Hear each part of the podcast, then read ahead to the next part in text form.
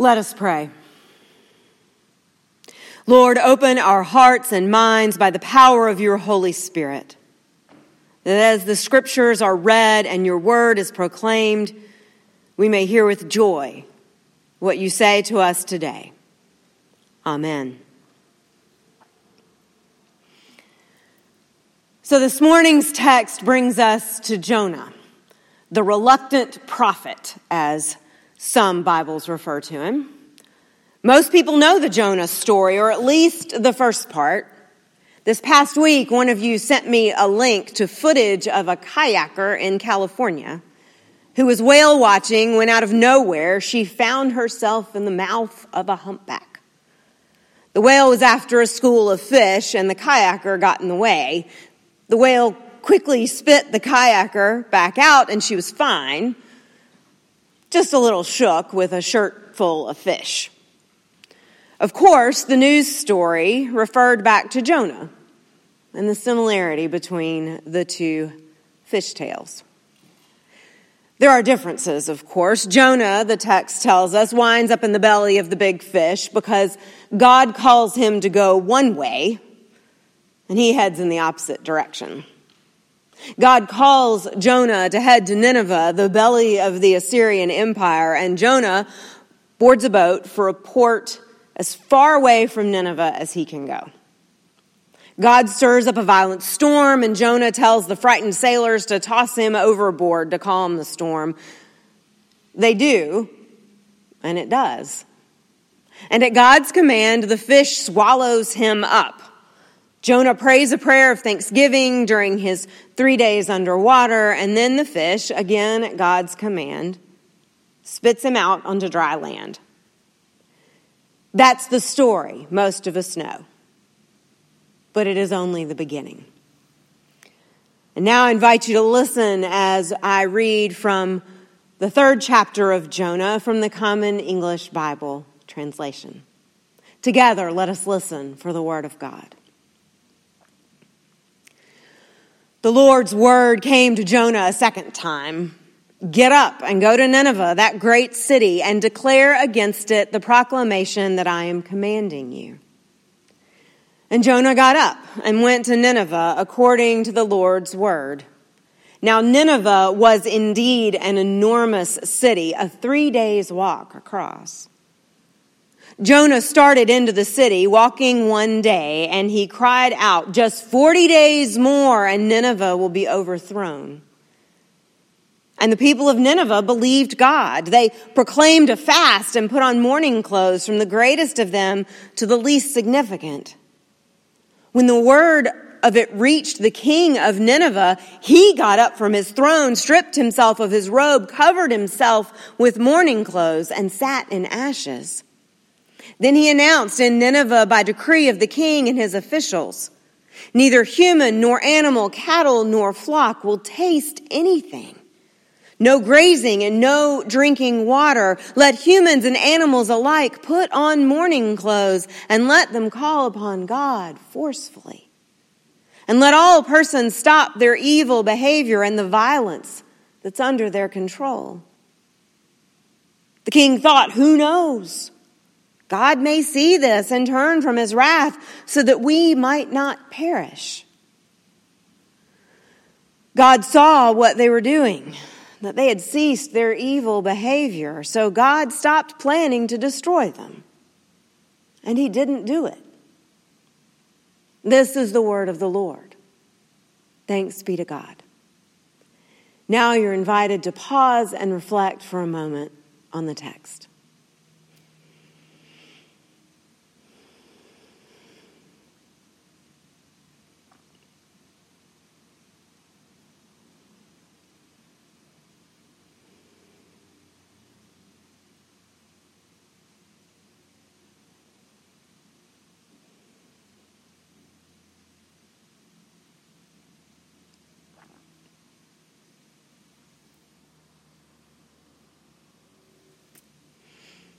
Amen. So one would think this is time for Jonah's victory lap. This, this should get him into the Prophet's Hall of Fame, right? After all, other prophets preach for years, and the people, their own people, do not listen at all. But the Ninevites do. It's extraordinary, really. Nineveh is the capital of Assyria, perhaps the most vicious of Israel's enemies. As Professor Roger Nam points out, Nineveh was proud of killing Judeans. If you visit the British Museum, you can see spectacular wall reliefs depicting Assyrian sieges. The famous siege of Lachish shows multiple images of Judeans being killed in multiple violent ways. An archaeologist discovered this relief in Sennacherib's palace in Nineveh. So I, for one, am sympathetic to Jonah's impulse to run or sail in the opposite direction at first. This is not a matter of a Cowboys fan marching into Lincoln Field to preach repentance. No, God is sending the prophet into the heart of enemy territory, real enemy territory. I'd run too, as fast as my little legs could carry me. After his time in the big fish, Jonah is apparently persuaded to go to Nineveh after all, and when he walks only a third of the way across the city, the entire city, humans and livestock, repent and put on sackcloth. We might expect Jonah to celebrate with fist pumps and whoops of joy. Now I invite you to listen as I read from the fourth chapter of Jonah. But Jonah thought this was utterly wrong, and he became angry. He prayed to the Lord, Come on, Lord. Wasn't this precisely my point when I was back in my own land? This is why I fled to Tarshish earlier. I know that you are a merciful and compassionate God, very patient, full of faithful love, and willing not to destroy. At this point, Lord, you may as well take my life from me because it would be better for me to die than to live. The Lord responded, Is your anger a good thing? But Jonah went out from the city and sat down east of the city. There he made himself a hut and sat under it in the shade to see what would happen to the city.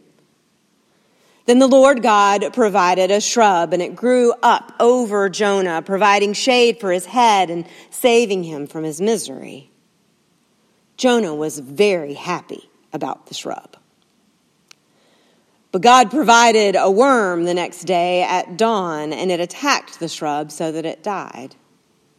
Then, as the sun rose, God provided a dry east wind, and the sun beat down on Jonah's head so that he became faint. He begged that he might die, saying, It is better for me to die than to live. God said to Jonah, Is your anger about the shrub a good thing? Jonah said, Yes, my anger is good, even to the point of death. But the Lord said, You pitied the shrub for which you did not work and which you did not raise. It grew in a night and perished in a night. Yet for my part, can I not pity Nineveh, that great city, in which there are more than 120,000 people who cannot tell their right hand from their left, and also many animals? This too is the word of the Lord. Thanks be to God. A few years ago, many of us tried our best to listen to Marie Kondo and her book, The Life Changing Magic of Tidying Up. She taught us, or tried to teach us, to clean out our homes by asking one central question Does this sock, or shirt, or fishing rod, or VHS tape bring you joy? There are abundant jokes about throwing out washing machines, credit card bills, and even spouses and children. But her question pushed me to deeper reflection. Now, I still have not managed to get my sock drawer under control, but her words linger with me. I have a bowl that sits on my dresser filled with extra buttons, a small notebook, and some safety pins, among other things. And with the exception of the notebook, I'm fairly certain that I am not hanging on to those buttons or any of the other random things in there because they bring me joy. I hang on to them, especially those buttons, because I think I'm supposed to. And I'm afraid that the second I pitch them, I will need them. Different translations have different takes on God's question to Jonah. But this week it was the Common English Bible's translation that stuck with me. Is your anger a good thing? And Jonah's response? The first time God asks after the whole of Nineveh repents, Jonah says nothing and hightails it out of the city. God makes a plant grow to give Jonah shade, and Jonah is enamored with the shade giver. Then God causes an end to the shade and the shade giver, and Jonah is at the end of his rope. And God asks again a second time, Is your anger about the plant a good thing? And Jonah insists, Yes, even if it kills me.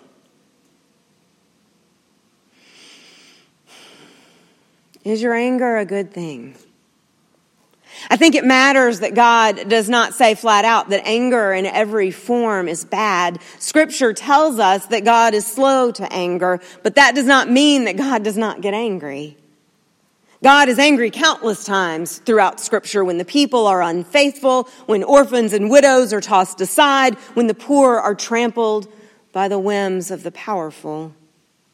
Jesus himself is angry enough to turn over tables in the temple. But God wants to know if Jonah believes this anger, his own anger right now is a good thing, a pleasing thing, a holy thing.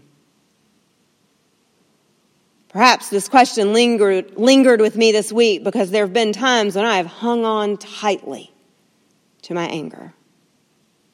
If Marie Kondo asked me if my beloved anger brought me joy, I might not have responded with a yes but I might have tucked it back in a drawer to keep it safe. After all, I might need it someday. It might come in handy at some point. Or at least that's what I tell myself. Anger, as you know, has been having a moment of late. We, along with the rest of, of the world, have found so many reasons to be angry, not simply in general, but at or with other human beings. They have done terrible things. They have been awful. I'm guessing that if we're honest, many of us would admit that we are not happy with the idea of God's grace being poured out on them, whoever they may be. Like Jonah, we, we church types know that God is a merciful and compassionate God, very patient, full of faithful love, and willing not to destroy. And when pressed, we may admit that it frustrates the squat out of us. They do not deserve God's mercy. They do not deserve God's love. My anger is quite justified, thank you very much. I'll keep it right here, tucked in my pocket where I can keep it warm. But is your anger a good thing?